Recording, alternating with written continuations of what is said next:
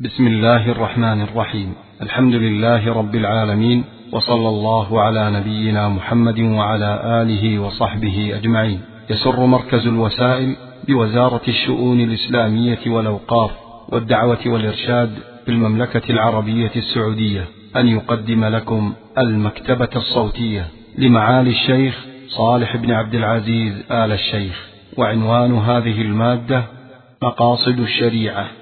بسم الله الرحمن الرحيم الحمد لله رب العالمين وأصلي وأسلم على الرحمة المهداة والنعمة المسداة محمد بن عبد الله. صلاة وسلاما دائمين ما تتابع الليل والنهار كلما صلى عليه المصلون وكلما غفل عن الصلاة عليه الغافلون. أما بعد فأسأل الله جل وعلا أن يجعلني وإياكم من المباركين الذين بارك في أقوالهم وفي أعمالهم. والبركة في هذا الموضع يعنى بها ما جاء في قول الله جل وعلا وجعلني مباركا أينما كنت وأوصاني بالصلاة والزكاة قال المفسرون وجعلني مباركا أي معلما للناس الخير آمرا لهم بالمعروف ناهيا لهم عن المنكر وهذا ما فيه سعادتهم في الدنيا والآخرة.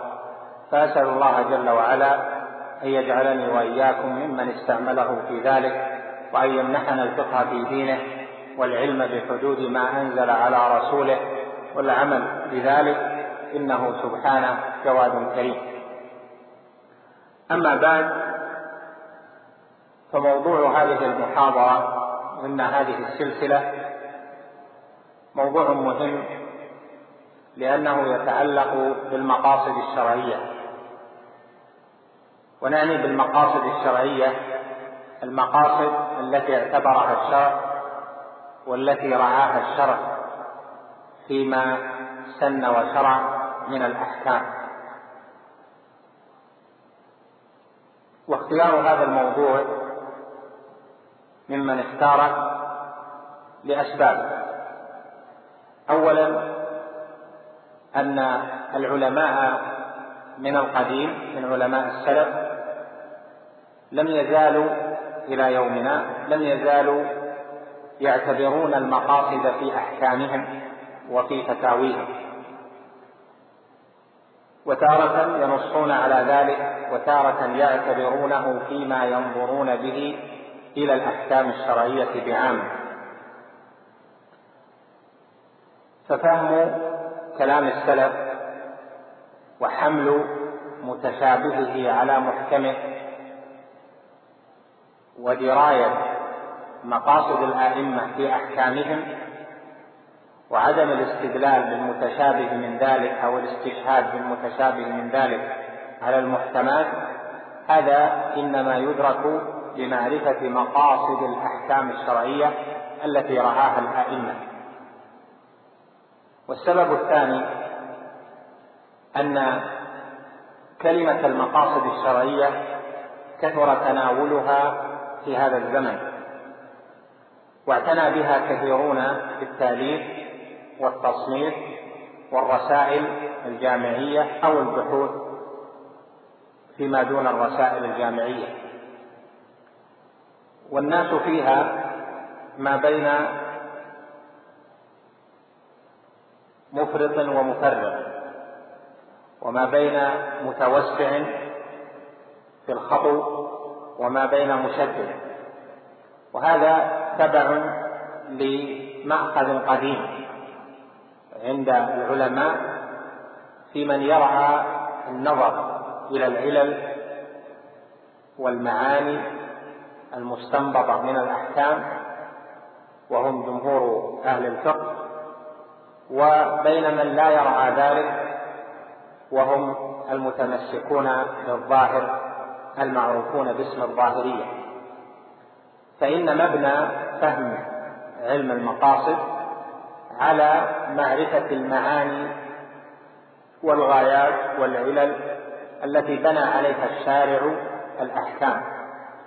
ومن يقول بالظاهر لا يأخذ بالعلل وينفي التعليل في أفعال الله جل وعلا الكونية والتعليل في أفعال الله جل وعلا الشرعية. ولذلك فإن من قال بالظاهر في كثير من المسائل فإنه لا ينظر إلى مقصد الشارع من تحريم المحرم أو من إيجاب الواجب وإنما يقول نقتصر على ظاهر اللفظ وهذا تلاه ونتج عنه أن جعلت مسائل من الواجبات وهي عند عامة أهل العلم من المستحبات وجعلت مسائل من المحرمات وهي عند عامة أهل العلم من المكروهات. وحصرت أصناف ارتبط بها التحريم عند أهل الظاهر وعداها الجمهور ممن يرعى العلل والمقاصد إلى ما يشابهها ويماثلها ويشترك معها في العلة والمعاني. وقابل هؤلاء أهل النظر والرأي الذين تركوا الآثار وتركوا ظاهر الدليل واعتبروا المقاصد والقواعد العامة بحسب اجتهاد إمامهم وهم المعروفون بأهل الرأي في مدرستيه المشهورتين في المدينة وفي الكوفة وهؤلاء قابلوا من تمسك بالظاهر وتركوا العمل بالأحاديث والآثار لأجل مخالفتها للقواعد العامة التي فهموها من الشريعة والمقاصد التي استنبطوها منها. وصار جمهور أهل الفقه من أهل الحديث صاروا متوسطين فأعملوا الآثار والأحاديث والنصوص وأخذوا بالمقاصد فكانوا وسطا بين هؤلاء وهؤلاء كما خص الله جل وعلا هذه الأمة بقوله وكذلك جعلناكم أمة وسطا يعني عدلا خيارا لأن الأوسط هو الأمثل والأحسن والأعدل. في فهمه وكلامه وعقله وإدراكه كما قال جل وعلا مثنيا على قول أوسط الأولاد في قصة أصحاب الجنة قال أوسطهم ألم أقل لكم لولا تسبحون؟ أوسطهم يعني أعدلهم مقالا وأعقلهم رأيا وأفهمهم في المدارك. لهذا صار المصنفون والمؤلفون والكاتبون بين هذه الأنحاء الثلاثة في الأحكام الفقهية بعامة وفي تناول هذا الموضوع بخاصة وإن كان الأكثر ممن كتب على اعتبار المقاصد وعلى اعتبار الآثار على طريقة الجمهور. والسبب الثالث في طرح هذا الموضوع أن موضوع المقاصد مرتبط بالمصالح. والمصلحة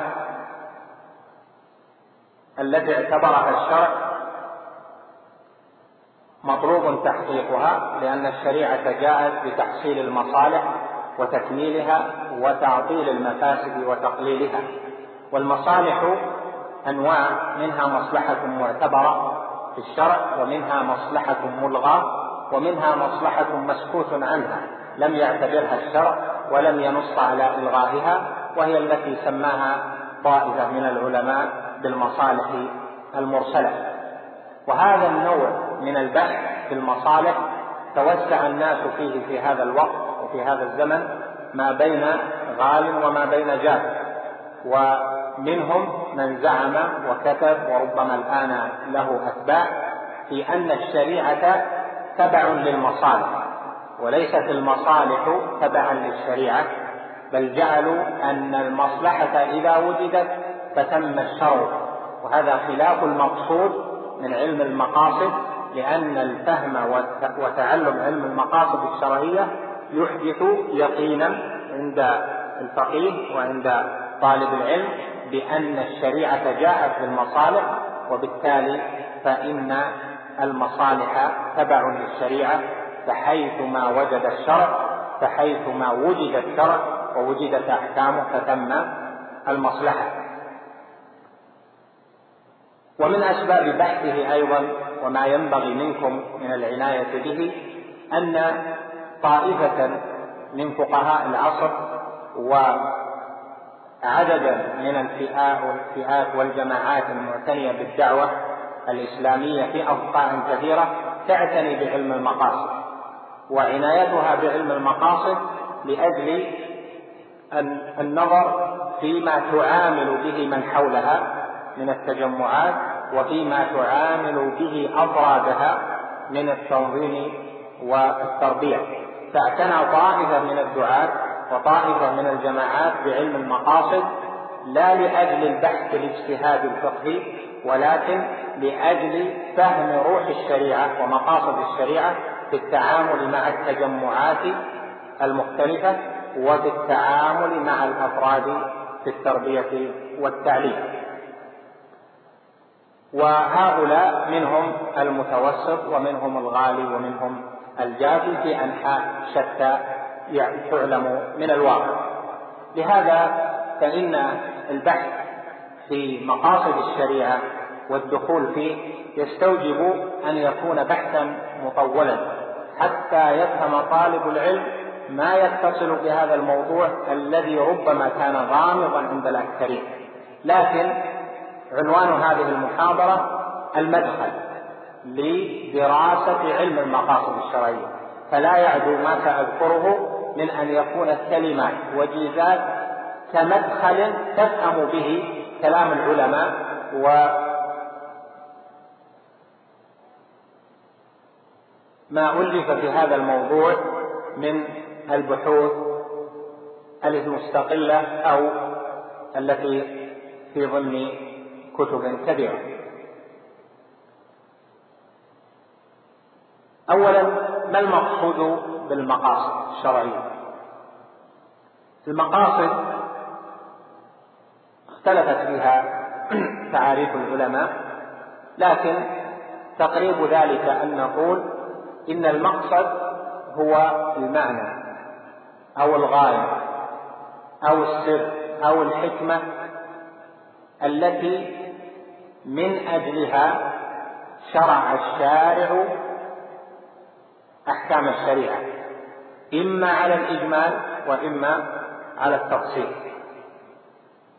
وهذا من جهة المعنى العام والتقرير لكن من جهة التعريف منهم من عرف المقاصد الشرعية بأنها المعاني التي رعاها الشرع في وضع الشريعة أو رعاها الشارع في وضع الشريعة. ومنهم من قال هي الغايات والأسرار التي نظر إليها الشارع في سن الشريعة. ومنهم من قال إن المقاصد الشرعية هي الغايات التي أرادها الشارع في تشريعه لتحقيق مصالح الخلق في الدنيا والآخرة. الغايات التي أرادها الشارع في تشريعه لتحقيق مصالح الخلق في الدنيا والآخرة. وهذا تعريف حسن ومنضبط في الجملة. إذا فالمقاصد الشرعية هي الغاية. ما الهدف الذي من أجله شرعت الأحكام؟ العبادات ما هو الهدف العام والغاية التي من أجلها شرعت العبادات. البيت ما الغاية من أنه أبيح؟ الإجارة ما الغاية من أنه أذن بها؟ الربا. ما الغاية من أنه حرم؟ النكاح. ما الغاية في أنه طلب؟ الجمع بين المرأة وأختها. ما الغاية من أنه حرم؟ وهكذا في أنحاء القتل. من قتل متعمدا ما الغاية من أنه يقتص منه من قتل خطأ ما الغاية التي من أجلها شرع أن تؤخذ منه الدية وهكذا في الأمور العادية في حياة الإنسان مثل أحكام الأكل والشرب والأطعمة ونحو ذلك. فإذا هذه المقاصد والغايات هي التي يدرسها العلماء في النظر إلى المقاصد الشرعية. وفي النظر إلى المقاصد الشرعية ما يفيد كثيرا جدا الباحث والفقيه في الشريعة. ولهذا بعد أن عرفنا هذه المقاصد بتقريب فلا بد من أن نعلم أن كلمة مقاصد شرعية هذه ما ظهرت إلا في في أوقات متأخرة يعني بعد قرون من الزمان الأول. لكنها كانت عند الأولين ممن ألف في أصول الفقه كانت موجودة في بحوث القياس في الكلام على العلة والنظر في المناسب من مسالك العلة فإنهم نظروا في أن الشريعة ارتبطت بعلل وهذه العلل في الأحكام تارة تكون ضرورية وتارة تكون حاجية وتارة تكون تحسينية. فأصل المبحث أصولي ثم اعتنى به من تخصص في الفقه من أهل الأصول فأبرزه أكثر كشيخ الإسلام ابن تيمية وابن القيم وقبله ابن عبد السلام في القواعد وبعد هؤلاء الشاطبي في كتابه المشهور الموافقات. فإذا مبحث المقاصد الشرعية في أصله هو مبحث في القياس لكن الواقع أن حقيقة المقاصد الشرعية ليست هي حقيقة العلة في القياس وذلك بأمور متعددة.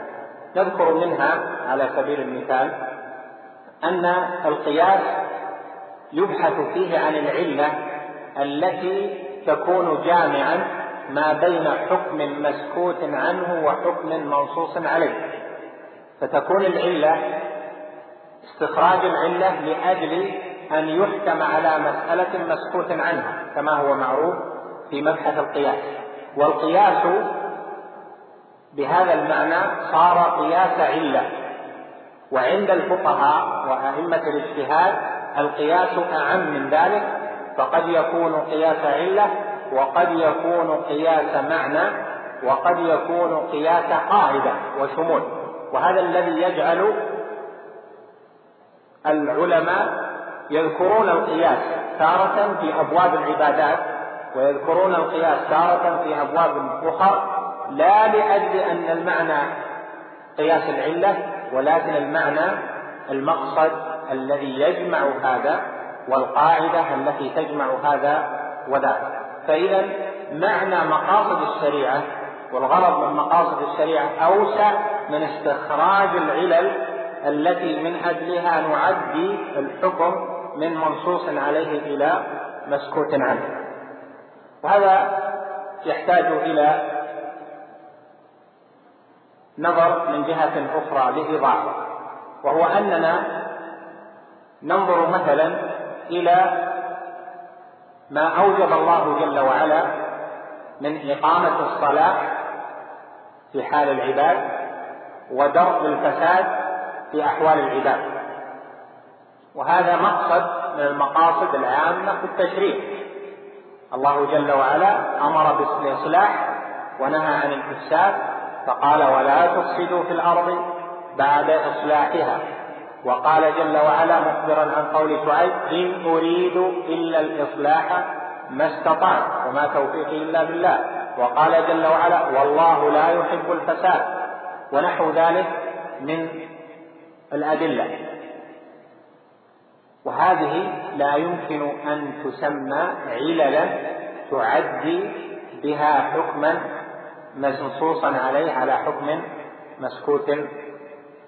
تعدي بها حكما مسكوتا عنه إلى حكم منصوص عليه في جامع هذه العلة لأن هذا مقصد عام من التشريع.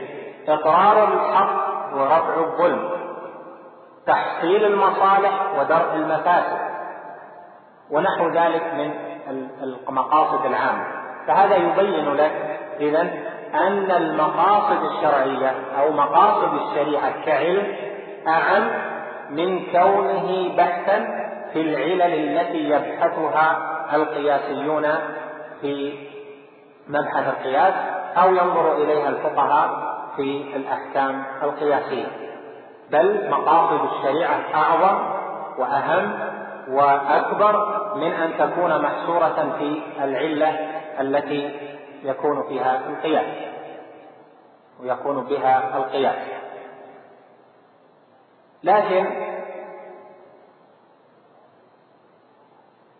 العلماء الذين بحثوا المقاصد الشرعية منهم من يبحثها ناظرا إلى المعنى القياسي لم يتخلص منه.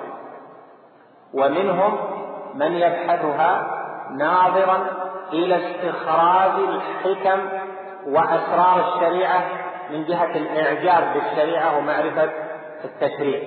ومنهم وهم الأئمة المجتهدون من ينظر إلى المقاصد كعلم لأجل أن تستوعب الشريعة أحكاما الأحكام التي يحتاجها الناس مهما تطاول الزمان. وهذا القسم الأخير هو المهم في النظر إلى علم المقاصد الشرعية.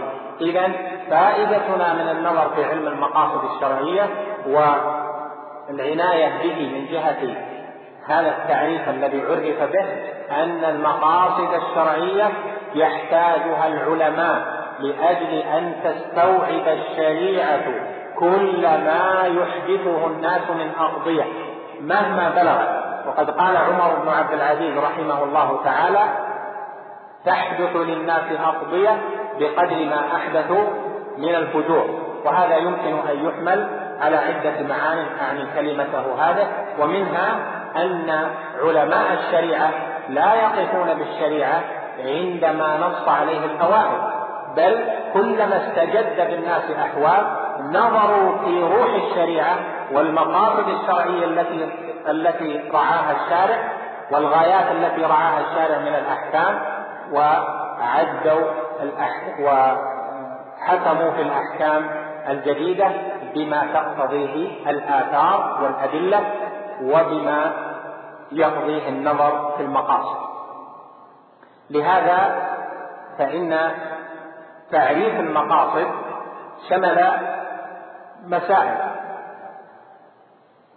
فقلنا مثلا في التعريف إن المقاصد هي الغايات التي رعاها الشارع في تشريعه لمصلحة الخلق في الدنيا والآخرة. والغايات هذه ليست لكل أحد.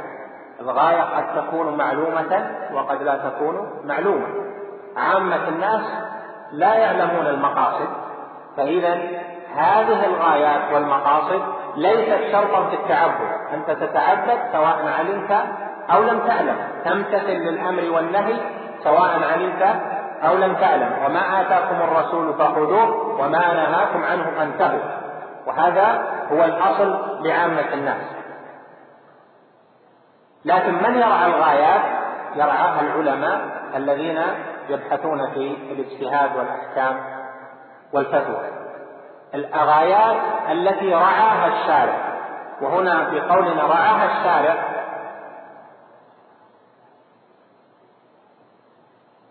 نخلص إلى أن الشارع رعى هذه ولم يترك النظر فيها إلى الاجتهاد. رعاها الشارع.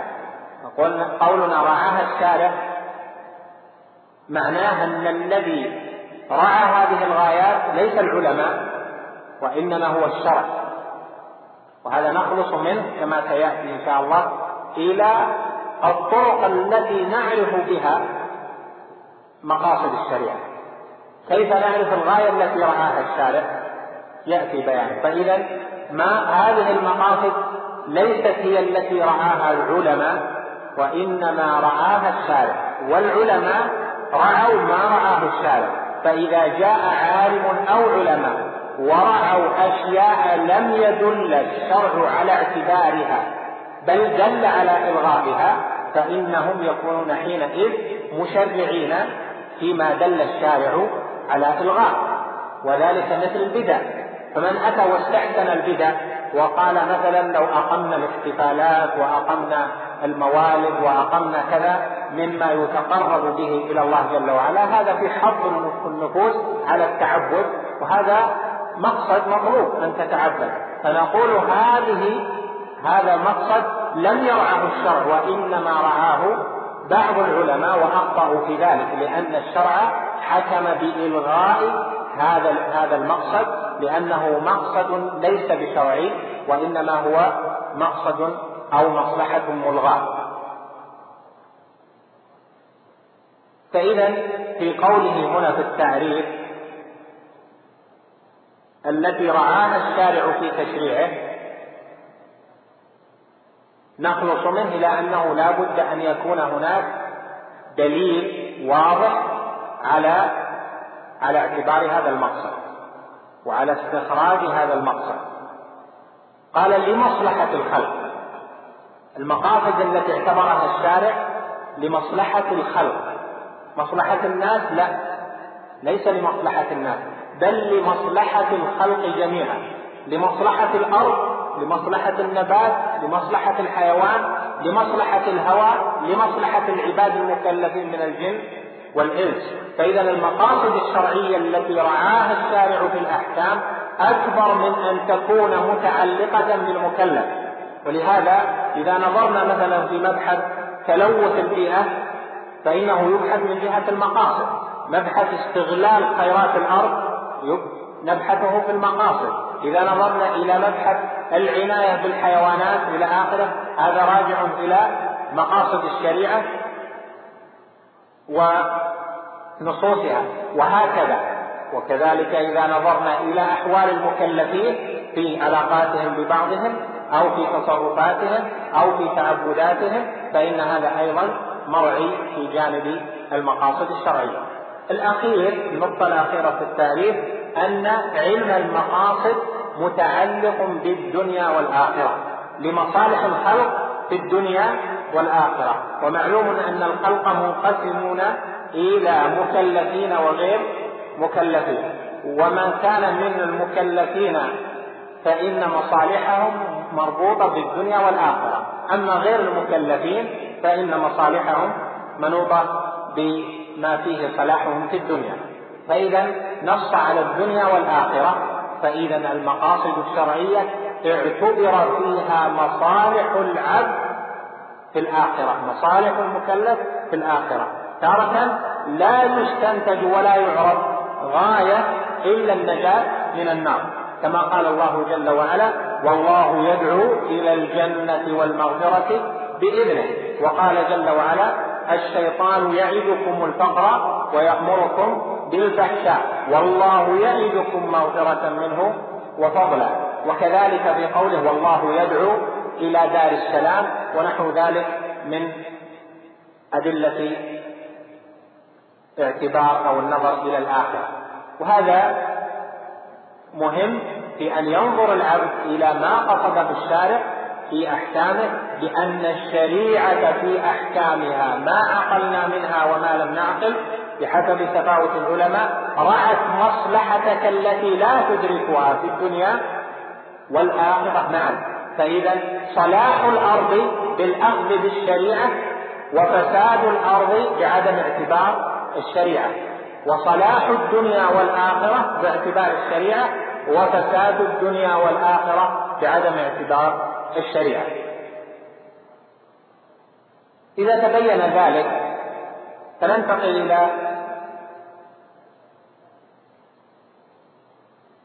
المسألة التي تليها وهي أدلة اعتبار المقاصد لما قلنا إن المقاصد كعلم لم يكن معتنا به في زمن السلف كعلم وإنما اعتني به تطبيقا فما الأدلة التي تدل على اعتبار المقاصد.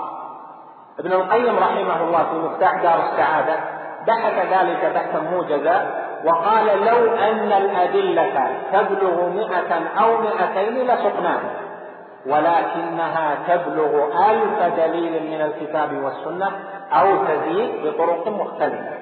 وهذا واضح لأن المقاصد التي قصدها الشرع منها مقاصد عامة ومنها مقاصد خاصة. وهذه المقاصد الخاصة باعتبار كل نوع من أنواع التشريع. فالعبادات لها مقاصد الصلاة لها مقاصد. وعلم الدرجة المفروضة الصلاة المفروضة في أحكامها والجماعة والعبادات المفروضة هذه لها مقاصد. النوافل لها مقاصد وثم أدلة تدل على هذا كله. كذلك إذا انتقلت إلى المعاملات إذا انتقلت إلى عقود التبرعات من الوقف والوصية والصدقة ونحو ذلك. وإذا انتقلت إلى التعامل مع الناس في الأنكحة والكفالة وفي النفقات وأشباه ذلك فعندك من هذا مجال كثير. إذا فالمقاصد الأدلة عليها بتفصيل كثيرة جدا كما ذكر ابن القيم، لكن منها من الأدلة التي دلت على اعتبار المقاصد أن الله جل وعلا نص في أكثر في أكثر من آية على أن هذه الشريعة شريعة الإسلام جاءت بموافقة الفطرة ورفع الحرج، فقال جل وعلا: وما جعل عليكم في الدين من حرج. وقال جل وعلا يريد الله بكم اليسر ولا يريد بكم العسر. ونحو ذلك مما فيه رفع الحرج فاتقوا الله ما استطعتم واسمعوا وأطيعوا. وهذا مقصد عام. ولهذا جاءت رسالة محمد عليه الصلاة والسلام برفع الآثار والأغلال التي كانت عليه. قال جل وعلا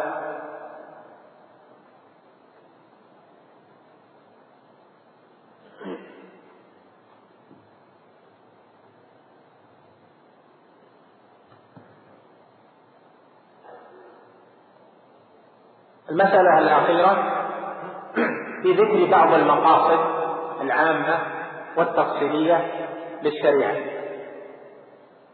من أمثلة المقاصد أن الشريعة جاءت بتحصيل المصالح ودرء المفاسد. تحصيل المصالح وتكميلها ودرء المفاسد وتقليلها. وهذه المصالح والمفاسد تارة تكون متعلقة بأمور العبادة تارة تكون متعلقة بأمور المعاملات أو بأمور الجنايات أو بأمور بمسائل الأطعمة إلى آخره. فتحصيل المصالح ودرء المفاسد هذا من أعظم مقاصد الشريعة. بل زعم طائفة من العلماء كابن عبد السلام في قواعده وجماعة أن الشريعة في جميع أحكامها ترجع إلى هذا الأصل وهو رعاية المصلحة ودرء المفسدة. وهذا يحتاج إلى مزيد بحث ويكون صحيحا إذا نظرت إلى المصلحة باعتبار واسع بما يشمل مصالح الدنيا والآخرة بنوع من الإيضاح. من المقاصد أن الشريعة جاءت بالاجتماع والنهي عن الافتراق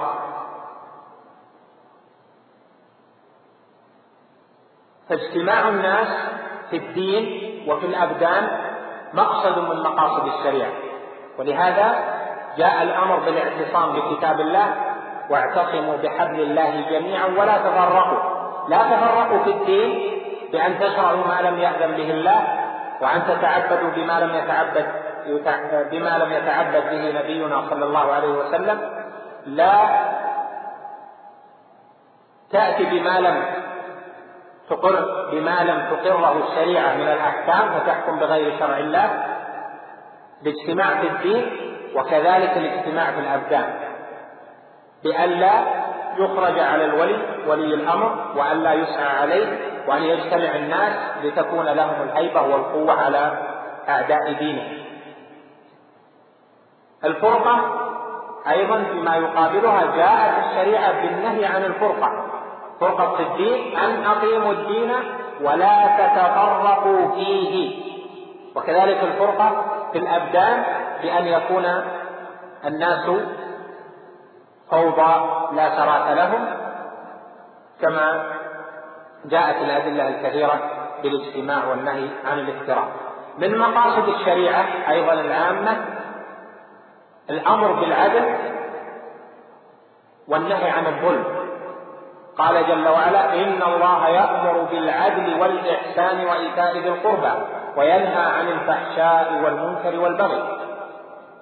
وقال جل وعلا إن الله لا يظلم الناس شيئا ولكن الناس أنفسهم يظلمون.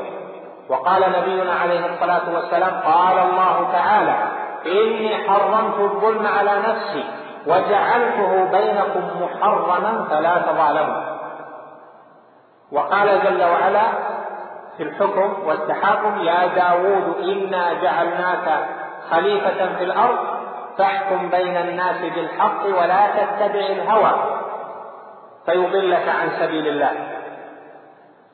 إن الذين يضلون عن سبيل الله الآية لهم عذاب شديد. فإذا من مقاصد الشريعة رفع الظلم والظلم بأنواعه الظلم في حق الله جل وعلا بالشرك به جل وعلا الظلم في حق نبيه عليه الصلاة والسلام والظلم في حق العباد فيما بينهم والظلم في حق النفس بألا تسعى فيما يسعدها في الآخرة. الشريعة نفت الظلم وسعت إلى إبطاله وأوجدت ما يراد ذلك من العبادات والأحكام التي تخلص المكلف من داعية هواه. كما سيأتي. وأمرت بالعدل إن الله يأمر بالعدل. قال طائفة من السلف هذه الآية من سورة النحل إن الله يأمر بالعدل تأتي على جميع الشريعة.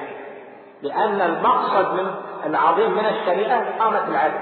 والعدل بمعناه العام هو أن يعطى كل ذي حق حقه. هذا العدل. أن تعطي الله جل وعلا الذي له أعظم الحقوق حقه بعبادته وحده دون ما سواه. هذا مقصد دعت إليه الشريعة بل إنما جاءت الرسل لهذا المقصد الأعظم.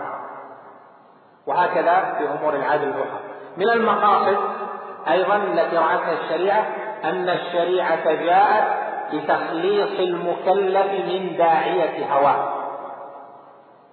والقرآن العظيم ليس كتاب فلك ولا كتاب حساب ولا كتاب طبيعيات ولا وإن كان فيه من أصول هذه العلوم ما فيه لماذا؟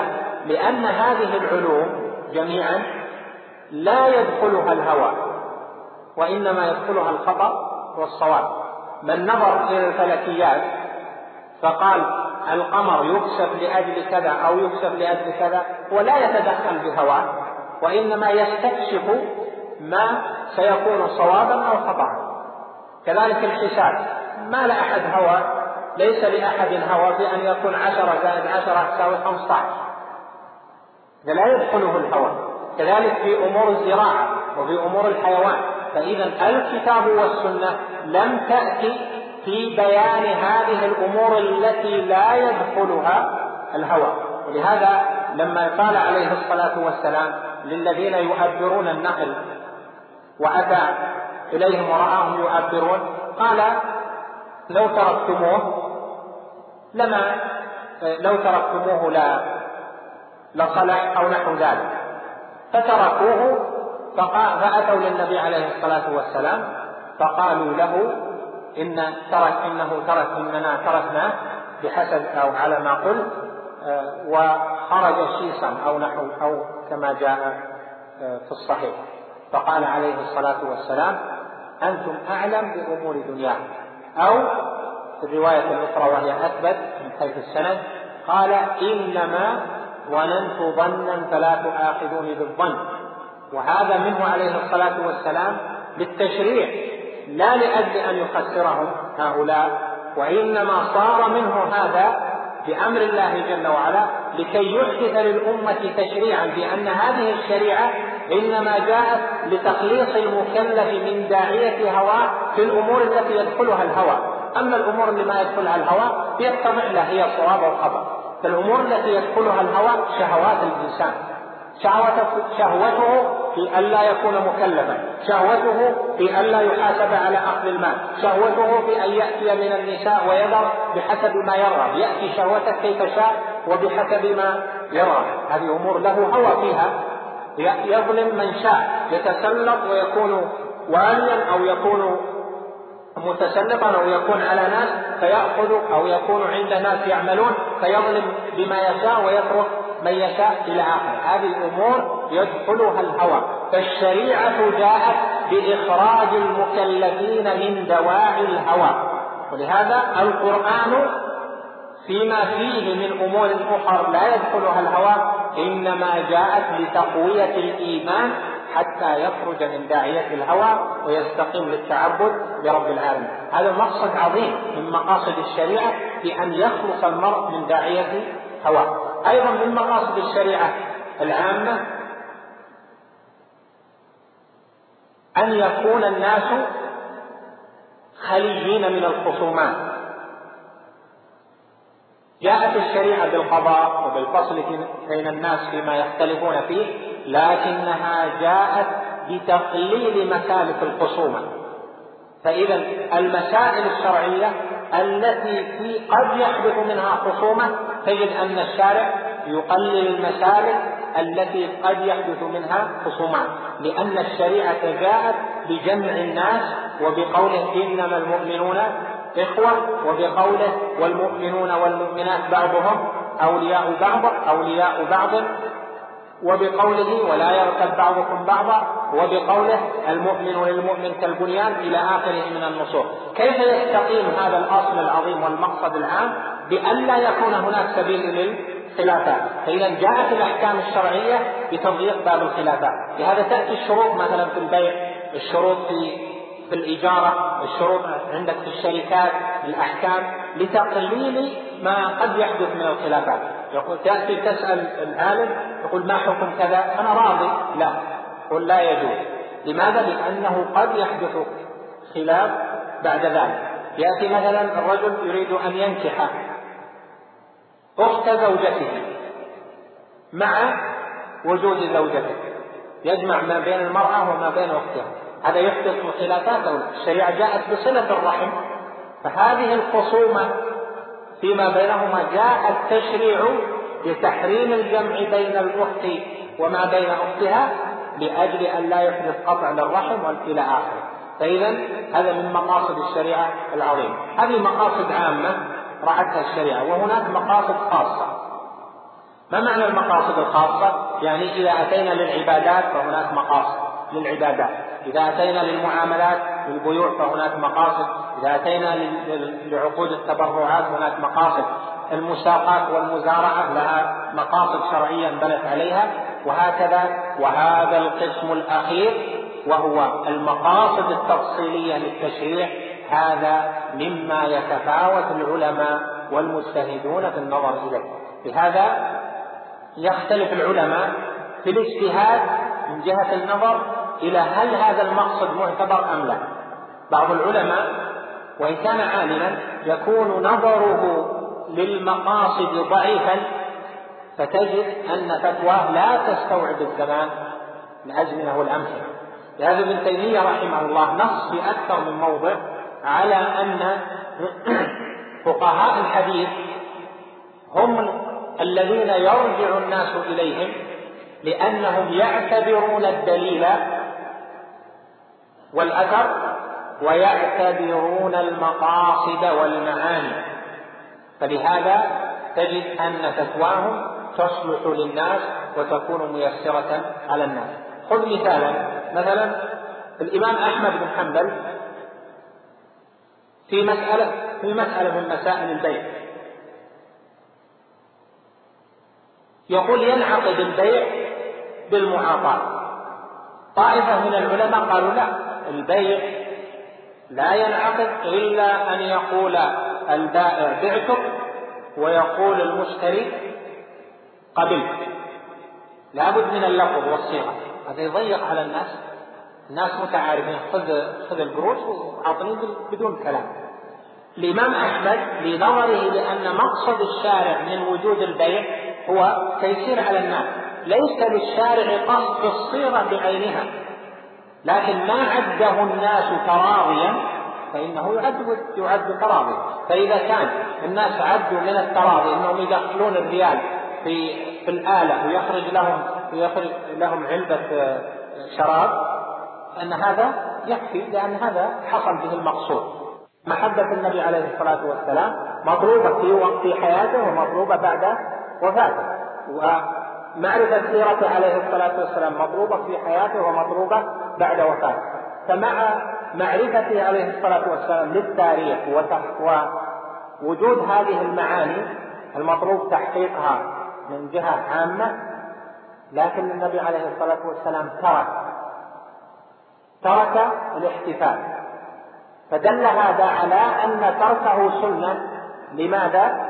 لأن المقتضي للفعل موجود في زمنه الشرط للفعل موجود في زمنه المانع منتف في زمنه فإذا يقتضي ذلك أن يكون أن يكون تركه عليه الصلاة والسلام سنة.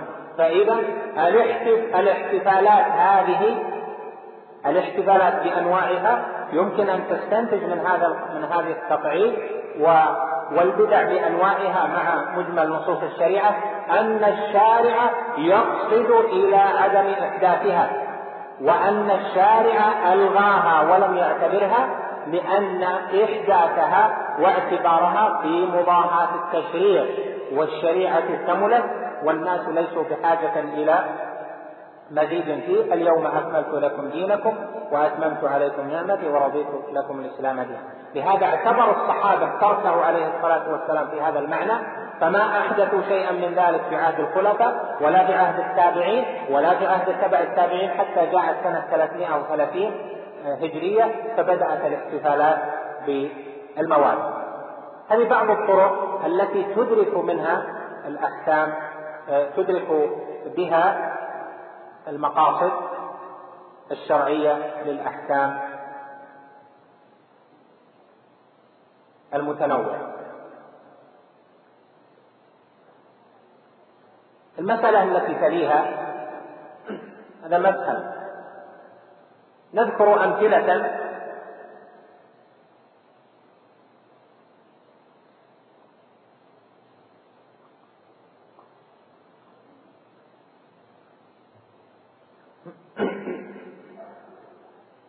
إذا نظرت إلى هذه المقاصد فالعلماء نظروا في مقاصد الشريعة. ومن باب التبسيط والتقريب قسموا المقاصد من حيث أهميتها إلى ثلاثة أقسام. قالوا مقصد ضروري وهو أرفع المقاصد وأهم المقاصد القسم الثاني مقصد حاجي الناس يحتاجونه. ورعاه الشرع الثالث مقصد تحسيني تكميل فالمقصد الضروري والمقصد الحادي والمقصد التحسيني ارتبط عندهم بشيء أسموه الضروريات الخمس التي رعاها الشرع. وهذه الضروريات الخمس هي أن الشريعة جاءت في أحكامها وفي مقاصدها بحفظ الدين اولا ثم بحفظ النفس ثم بحفظ العقل ثم بحفظ النسل ثم بحفظ المال. فأثنوا هذه الخمس على هذا الترتيب مهم هذا الترتيب وهذا الترتيب هو ترتيب الجمهور وإن كان في بعضه خلاف لكن هو ترتيب الجمهور والمقر عند المجتهدين. هذه الخمس تأتيك فيما رعاه الشارع من الأحكام الضرورية المقاصد الضرورية. وفيما رعاه الشارع من الأحكام الحاجية والأحكام التحسينية. لهذا لو نظر ناظر إلى كتاب المقاصد الموافقات للشاطبي لوجد أنه بدأ بالكلام عن هذه المسائل المقاصد الضروريات والحاجيات والتحسينيات ودخل في تعريفها. ويهمني تقريبا ومدخلا لعلم المقاصد أن أذكر لك الربط ما بين هذه الأشياء وعلم المقاصد كيف وجد هذا الربط هذا التقسيم اصطلاحي ويمكن أن تفهم المقاصد بدون هذا التقسيم. لكن هذا التقسيم مهم مع كونه اصطلاحيا لكنه مهم. لأنه بهذا التقسيم ننظر إلى المصالح وهي المقاصد والغايات التي رعاها الشارع ننظر إليها بنوعين من النظر مرتبين. النظر الأول إلى الضروريات وهذه الضروريات الخمس مرتبة الدين يليه النفس يعني أن الشرع اعتبر المحافظة على الدين مقصدا من مقاصده. ثم الثاني الشرع اعتبر المحافظة على النفس مقصدا من مقاصده. الثالث الشرع اعتبر المحافظة على العقل مقصدا من مقاصده. الرابع الشرع اعتبر المحافظة على النسل مقصدا من مقاصده. الخامس الشرع اعتبر المحافظة على على المال مقصدا من مقاصده. لماذا نرتبها خمسة؟ لأنه عند التعارض يظهر فائدة المقاصد عند التعارض في المحافظة على هذا. فإذا جاءنا مثلا من يقول كيف الشريعة تأمر بالجهاد الذي قد يموت فيه عشرات الآلاف من الناس؟ وهي جاءت بحفظ النفس. نقول مرتبة حفظ النفس تتبع أو تالية لمرتبة حفظ الدين. ومرتبة الحفاظ على الدين الذي هو حق الله جل وعلا وهو توحيده وعدم الإشراك به هذا هو الذي رعته الرسل في رسالتها وهو الذي قصده الشارع في أول ما قصد أن يحافظ على الدين. فإذا المحافظة على الأنفس باعتبار الشارع تكون تالية لاعتبار الدين ننظر إلى مسألة أخرى في الترتيب. المحافظة على النسل. المحافظة على النسل مطلوب لكنه بعد المحافظة على النفس. فإذا جاء من من يقول أنا أريد أن أسقط هذا الجنين بعد نفس الروح فيه أنا أريد أن أسقطه لأنه أولا لم يوجد لم يثبت نسلا. ثانيا أنا لا أستطيع أن أقوم بها بهؤلاء جميعا. بنفقة هؤلاء أنا لا أستطيع التربية. أنا عندنا مشاكل كذا وكذا وكذا. فهل يقال له أسقط في أي وقت؟ أم يقال له لا؟ الشريعة ما فيها نص ما في دليل هل تسقط أو ما تسقط. لكن العلماء اتفقوا على تحريم هذا النوع بعد نفخ الروح فيه لأن المحافظة على النفس مقدمة على المحافظة على النسل الذي يظنه هو يعني النسل غير هذا المعين. ومثاله أيضا شخص يقول أنا أريد جاءني من يريد القضاء آه، على نفسه أو يريد الاعتداء عليه. لكن قال أريد أن تدفع لي من المال كذا وكذا. فهل يطلب منه أو هل الشريعة جاءت ببذل المال لقاء سلامة النفس؟ نقول نعم لأن المحافظة على النفس مقدم على المحافظة على المال. وهذا سواء كان باعتبار المفرد أو باعتبار بيت المال وباعتبار الدولة بعامة. وهذا الترتيب الخمس مفيد جدا في تطبيقات كثيرة. نأتي إلى الآن إلى التقسيم الثاني وهو أن المقاصد المقصد تارة يكون ضروريا وتارة يكون حاجيا وتارة يكون تحسينيا المقصد الضروري تارة يكون متوجه إلى الدين أو إلى النفس أو إلى العقل أو إلى النسل أو إلى المال. كذلك المقصد الحاجي يكون متوجه إلى الخمسة. كذلك المقصد التحسيني يكون متوجه إلى الخمسة. فإذا التقسيم هذا مرتبط مع هذا التقسيم. ما معنى الضروري؟ المقصد الضروري الذي اعتبره الشرع الذي لا تقوم الحياة إلا به. لا يقوم الدين إلا به فالمحافظة عليه أمر ضروري وإيجاده أمر ضروري. وهذا يعني أن الشريعة حينما رأت المصالح فإنها رأت في تحقيقها جهتين. الجهة الأولى الإيجاد والجهة الثانية المحافظة. الإيجاد إيجاد الحفظ إيجاد حفظ الدين. والثاني المحافظة عليه بإزالة المانع منه أو ما يؤثر فيه. فأوجدت المحافظة على النفس ومنعت مما يضد ذلك. أوجدت المحافظة الأصل الدين يعني إيجاد المقصد والمحافظة عليه.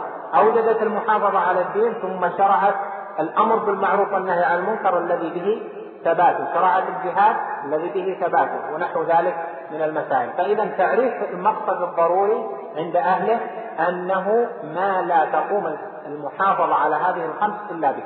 ما يمكن تقوم الحياة إلا به من جهة النظر إلى هذه الأمور الخمسة. الحاجي يعني ما يحتاجه الناس في أن تكون حياتهم حياة هنية بيسر وسهولة.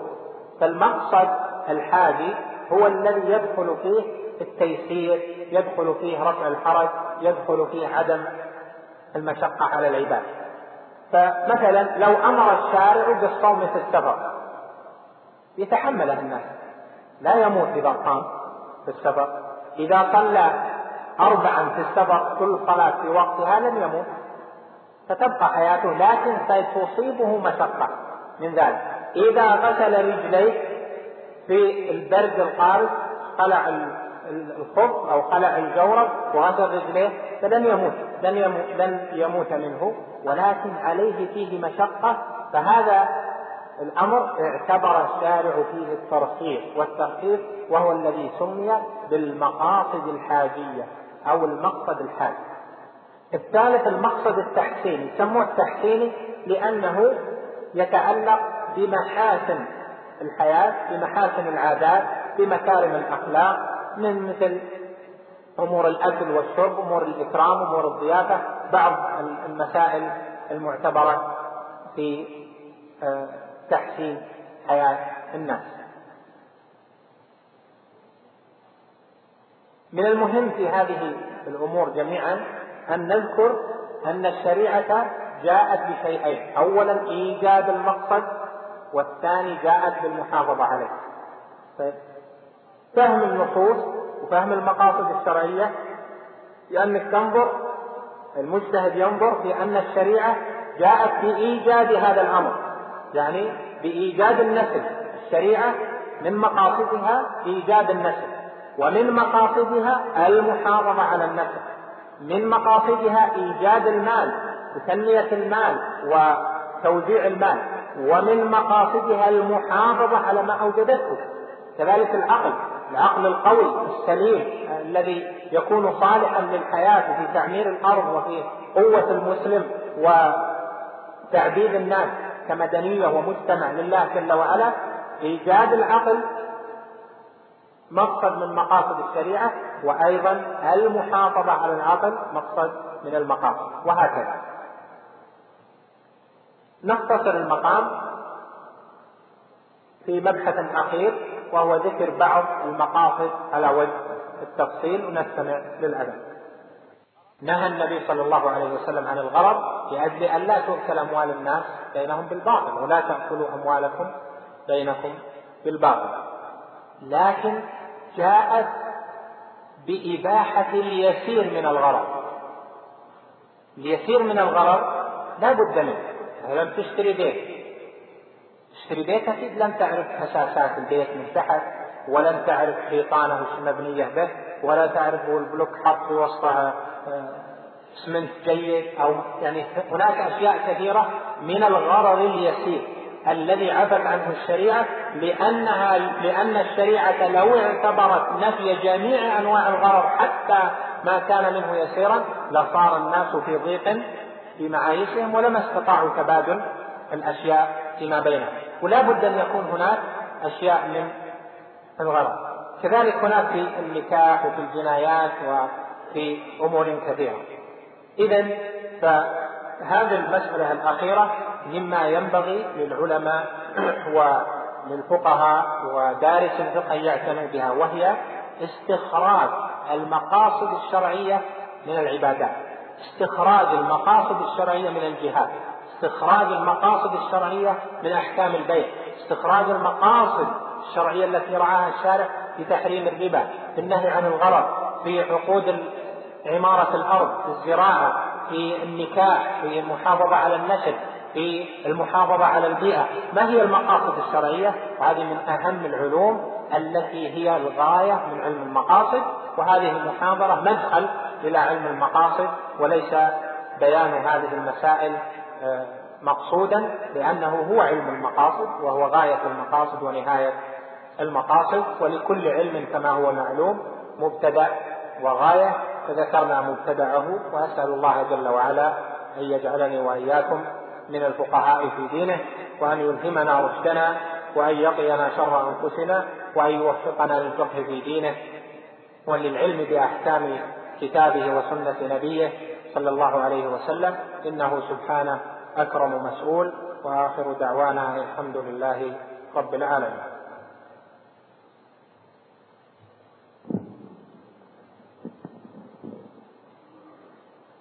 شكر الله لمعالي الشيخ صالح على هذا العرض السلس الطيب وهنا بحقيقة جملة من الأسئلة آه، اخترنا منها ما له علاقة مباشرة بالمحاضرة.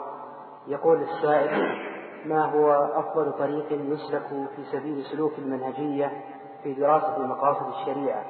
وهل هناك كتاب مختصر يسهل على المبتدئ آه، قراءة هذا المتن أو هذا الكتاب حتى يعرف المقاصد الشرعية؟ الجواب الحمد لله. اولا علم المقاصد كما ذكرنا له جهتان. جهة استخراج الحكم الشرعية والمقاصد الشرعية ليعظم يقين العبد بهذه الشريعة وبأنها من عند الله جل وعلا وبأن تطبيقها فيه مصلحة العباد. وهذا القدر متاح لكل أحد ولكل طالب علم. والجهة الثانية معرفة المقاصد في كل حكم أو في كل باب من أبواب الشريعة لتطبيقها على ما يجب من حياة الناس. وهذه لا أنصح طلاب العلم المبتدئين أو من لم ترفع قدمه في العلم أن يظن أنه بدراسته لبعض المقاصد وقراءته ذلك أنه سيكون مجتهدا في مسائل العصر.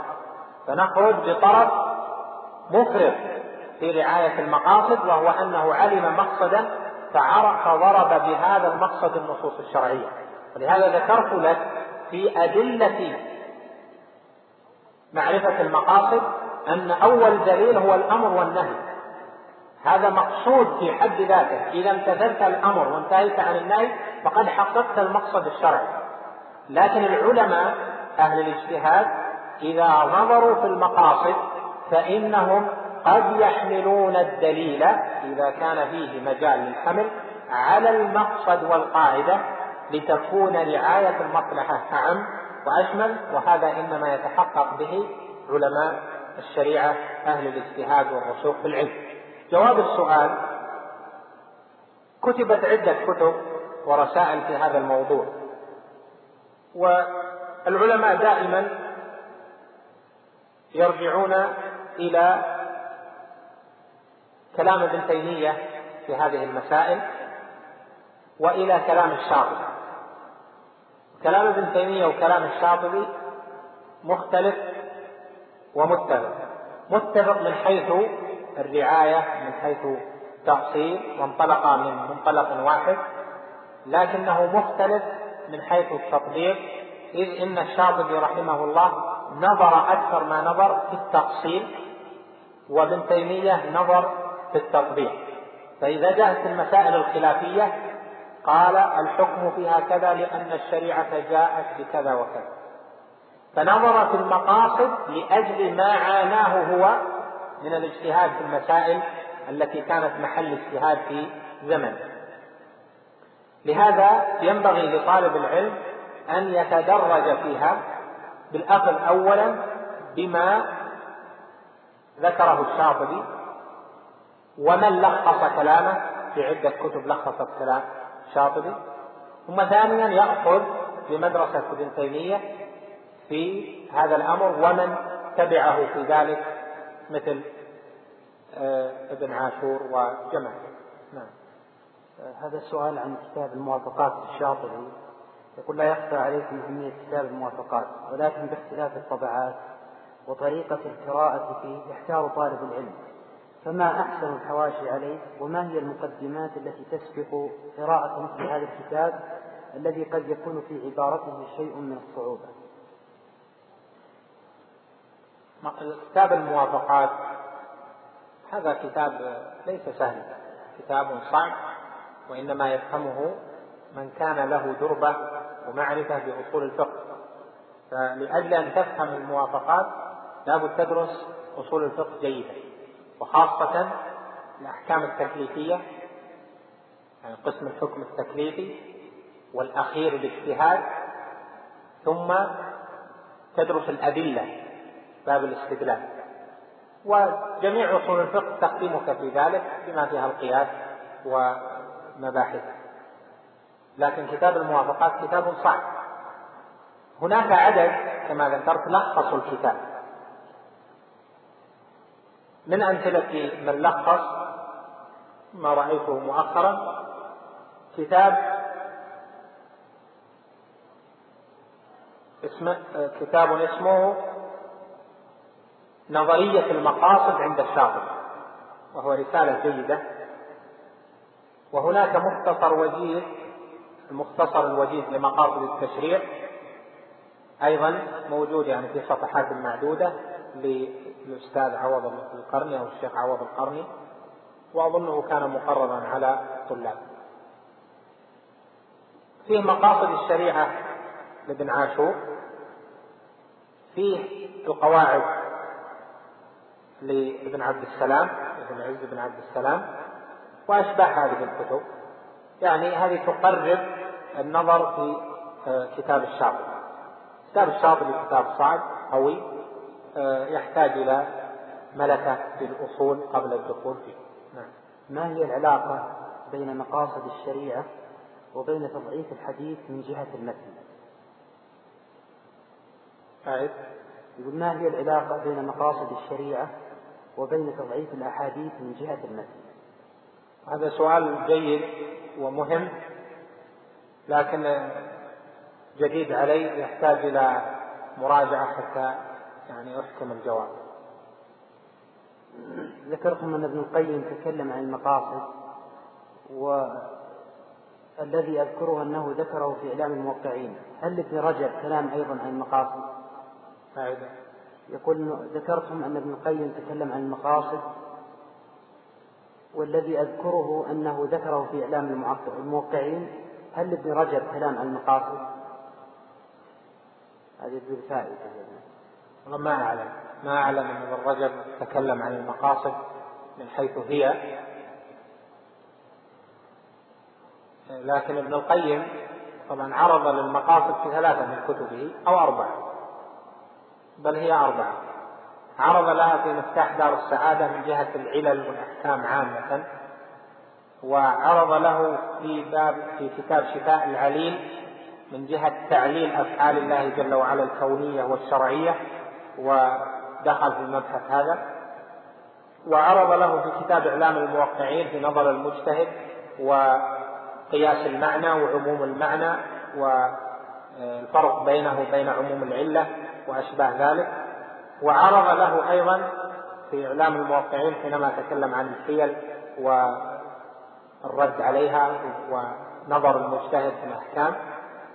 وأخيرا في كتاب زاد المعاد في أواخره فيما اختار من الأحكام علل كثيرا من اختياراته التي هي تبع لاختيارات شيخه ابن تيمية بالمقاصد الشرعية. يعتني كثير من المؤلفين. في السياسة الشرعية أيضا له أذكر أنه تكلم أيضا عن المقاصد في سياسة الناس في الأحكام وفي الأمر والنهي كتابه السياسة الشرعية. يعتني كثير من المؤلفين. الطرق الحكمية في السياسة الشرعية. يعتني كثير من المؤلفين بذكر مقاصد العبادات في كتبهم سواء في العبادات وغيرها. ويفردون المؤلفات في ذلك كالطوسي ونحوه. هل يعاب على المكلف كونه يبحث ويسأل عن علة تشريع الحكم الفلاني وما رأيكم في جهة التأليف المذكورة؟ هذا سؤال مهم أيضا وكبير لكن أختصر الكلام عليه في مسألتين. الأولى أن هناك فرقا ما بين علة الحكم والحكمة من الحكم. وكثير ممن يعرضون لأسرار التشريع يعرضون للحكم والأسرار وليس للعلل والمقاصد. مثال الفرق بينهما الفطر في السفر وقصر الصلاة في السفر رخص السفر بعامة رخص السفر بعامة العلة الشرعية فيها التي أنيط بها الحكم العلة هي السفر. وإذا ضربتم في الأرض فليس عليكم جناح أن تقصروا من الصلاة. إن خفتم أن يفتنكم الذين كفروا. فإذا إذا وجد الضرب في الأرض وهو السفر وجد الحكم وهو إباحة الترخص برخص السفر التي منها قصر الصلاة. لكن الحكمة الحكمة هي دفع المشقة. لأن أكثر من يسافر تصيبه المشقة. وإذا قلنا أكثر من يسافر فباعتبار المكلفين في الماضي والمستقبل. يعني في زمن التشريع إلى يوم القيامة. لا ينظر إلى زمن معين مثل زمننا بالطيارة وكذا أنه ما في تعب. ينظر إلى التكليف من حيث هو. فإذا الحكمة هنا اختلفت عن العلة. العلة هي السفر والحكمة هي المشقة. والناس فيما يعرضون من أسرار الشريعة يعرضون كثيرا إلى الحكم. وهذه لا بأس أن يخوض فيها العالم طالب العلم ويخرج ما يجعل الناس يعجبون بالشريعة ويلتزمون بها وتكون مدخلا للدعوة إلى الدين أو لتثبيت القناعة بالشريعة في بيان محاسنها. لكن العلل الشرعية العلل منوطة بطرق لإثباتها وطرق لتعديتها. هذه لا يليق أن يعتني بها إلا أهل الاجتهاد الذين يستطيعون إخراج العلة بشروطها المعروفة وأن تكون العلة معتبرة ويعدونها بعد ذلك. المقاصد الشرعية كما ذكرنا تارة تكون مرتبطة بالعلل تارة تكون مرتبطة بالحكم وتارة تكون أعم من ذلك كله يدخل فيها العلة والحكمة وما شابه ذلك. نعم. ما هي العلاقة بين المقاصد الشرعية والمصالح المرسلة؟ ذكرنا أن الشريعة جاءت بتحصيل المصالح ودرء المفاسد. والمقاصد الشرعية مبنية على تحصيل المصالح ودرء المفاسد. هذه المصلحة إما أن ينص عليها في الشرع فتكون مصلحة معتبرة ومقصدا من مقاصد الشارع. يعني منصوص عليها في الشرع إما بدليل معين أو باستقراء أو بقواعد إلى آخره. وإما أن تكون ملغاة فتسمى المصلحة الملغاة التي لم يعتبرها الشرع. مثل ما مثلت لكم في مثال الاحتفالات إلى آخره.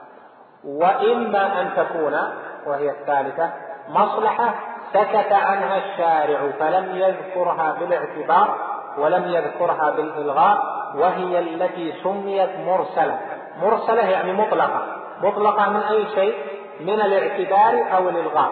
أرسل الشارع اعتبارها وأرسل الشارع إلغاءها فلم ينص فيها على اعتبار أو إلغاء.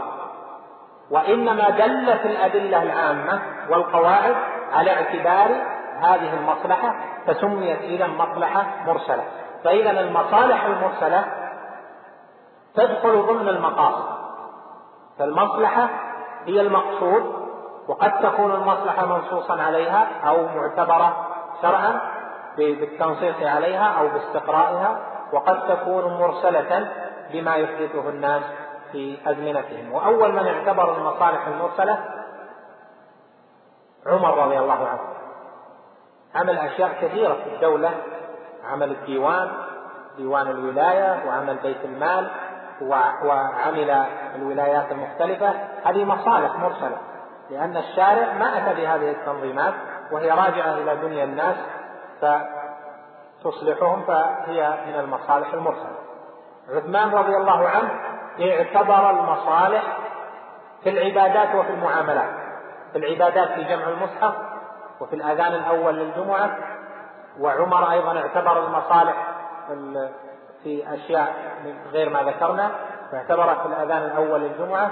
واعتبرها أيضا في المعاملات في الولايات وفي المال وفي أشياء أخرى.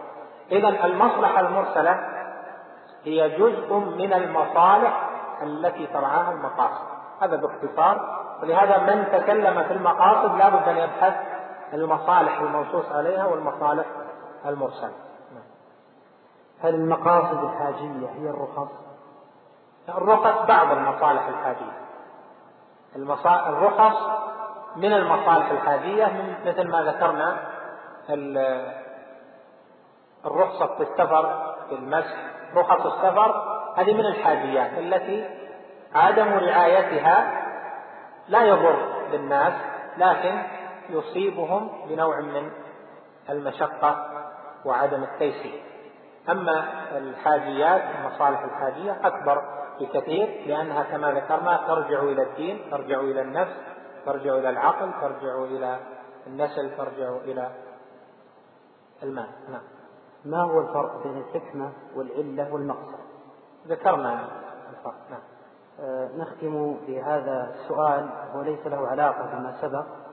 يقول السائل آه أكدت الوزارة على منسوبيها عدم مخالفة الفتوى المعمول بها أو تتبع شذات الفقهاء ولعلمائنا الأجلاء برامج شتى في نشر الفتاوى. لكن الملاحظ هو أن كثيرا من كتاب أعمدة الصحف هذه الأيام يذكرون فتاوى بين الناس شاذة أو ضعيفة أو مرجوحة غير معمول بها. بل بعضهم نصب نفسه مفتيا للناس. ما هو دور الوزارة في هذا الموضوع وما هو توجيه فضيلته لعله يقسم يتعلق بالمرأة هذا موضوع أولا مثله لا يطرح في المساجد لأن استيعاب الحاضرين للجواب ومن المسألة مختلف. هذا من جهة. ومن جهة أخرى الابتلاء بالفتاوى الشاذة قديم والفتاوى التي فيها ترخيص قديم. وإذا كانت الفتوى الفتوى منسوبة إلى عالم معتبر صارت أيضا مشكلة كبيرة. ولهذا قال من قال من أهل العلم زلة العالم زلة العالم.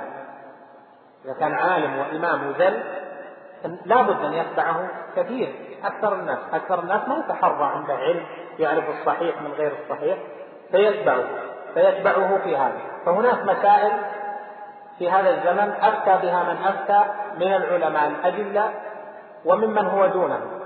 وصار لها ذكر في الصحف من, من مثل مسألة تغطية المرأة لوجهها مثل قيادة المرأة للسيارة ونحو ذلك التي أباحها بعض أجلة العلماء مثل مثلا الشيخ ناصر الدين الألباني أباح المسألتين. وهذا في الواقع قديم. فهناك من أباح شرب النبيذ لأجل أنه أفتى بجواز بعض الفقهاء الكوفة من سادات التابعين ومن بعدهم وهناك من أخذ في جواز بعض التصرفات بفتوى الإمام الشافعي أو بفتوى الإمام مالك أو نحو ذلك وهذا لا شك أنه يحتاج إلى رعاية. والذي ينظر في حال المجتمع عندنا من من زمن بعيد من بعد زمن الشيخ محمد بن إبراهيم رحمه الله تعالى أن الناس تركوا في الفتوى بحسب ما يشتهون. ولذلك صار من نتيجته هذا الذي بسببه ما تستطيع أن تحد الناس لئلا يقولوا خلاف لأن أصل المشايخ يختلفون في المسائل. عندك مثلا مسألة بعض المسائل الكبيرة في في آه، يعني في المجتمع تجد أنهم يختلفون هذا يجيز وهذا لا يجيز إلى آخره المقصود أن الواجب على الجميع أن يتمسكوا بما دل عليه الدليل وأن يطلبوا البراءة لذمتهم في دينهم. وهذا من جهة عمل المكلف مع نفسه لأن من مقاصد الشريعة أن يكون المكلف متخلصا من هواه في المسائل. إذا علم الدليل الشرعي ويبحث عما يهواه لأجل رخصة مرخص وهو في داخله يعلم أنه ربما لم يكن صواب. لهذا جاء في الحديث الصحيح أن النبي عليه الصلاة والسلام قال الإثم ما حاك في نفسك وكرهت أن يطلع عليه الناس الحق له له نور. بيان والإثم يكون تتشكك فيه. ولو أفتى به من أفتى. النظرة الثانية لهذه المسألة ما ينبغي لمن له قدرة في العلم والنصيحة أو الوجاهة بأن يبذل ما يجب عليه شرعا من النصيحة بشروطها المعتبرة شرعا في تحصيل المصلحة ودرء المفسدة المترتبة على مثل هذه الكتابات. لأن هذه الكتابات في هذا الموضوع تنفس بها من تنفس. في أمور الشر وهي ليست آه، مرضيا عنها لا من جهة الدولة ولا من جهة آه، العلماء ولا من جهة أهل الخير لكن تنفس بها من تنفس. فالواجب نصيحة أولئك والأمر بالمعروف والنهي عن المنكر بالطرق الشرعية والدعوة إلى الخير والزمن في كل وقت وحين لا بد أن يظهر فيه شيء من هذا وهذا والله جل وعلا يبتلي الناس بعضهم ببعض. أسأل الله جل وعلا للجميع التوفيق والهدى والسداد وأن يوفق ولاة أمورنا وأن يصلحهم وأن يسدد على الصواب والسنة طريقهم وأن يوفقنا وإياكم لما فيه الخير وأن يجعلنا هداة مهتدين. وآخر دعوانا أن الحمد لله رب العالمين وصلى الله وسلم وبارك على نبينا محمد. مع تحيات مركز الوسائل بوزارة الشؤون الإسلامية والأوقاف والدعوة والإرشاد بالمملكة العربية السعودية.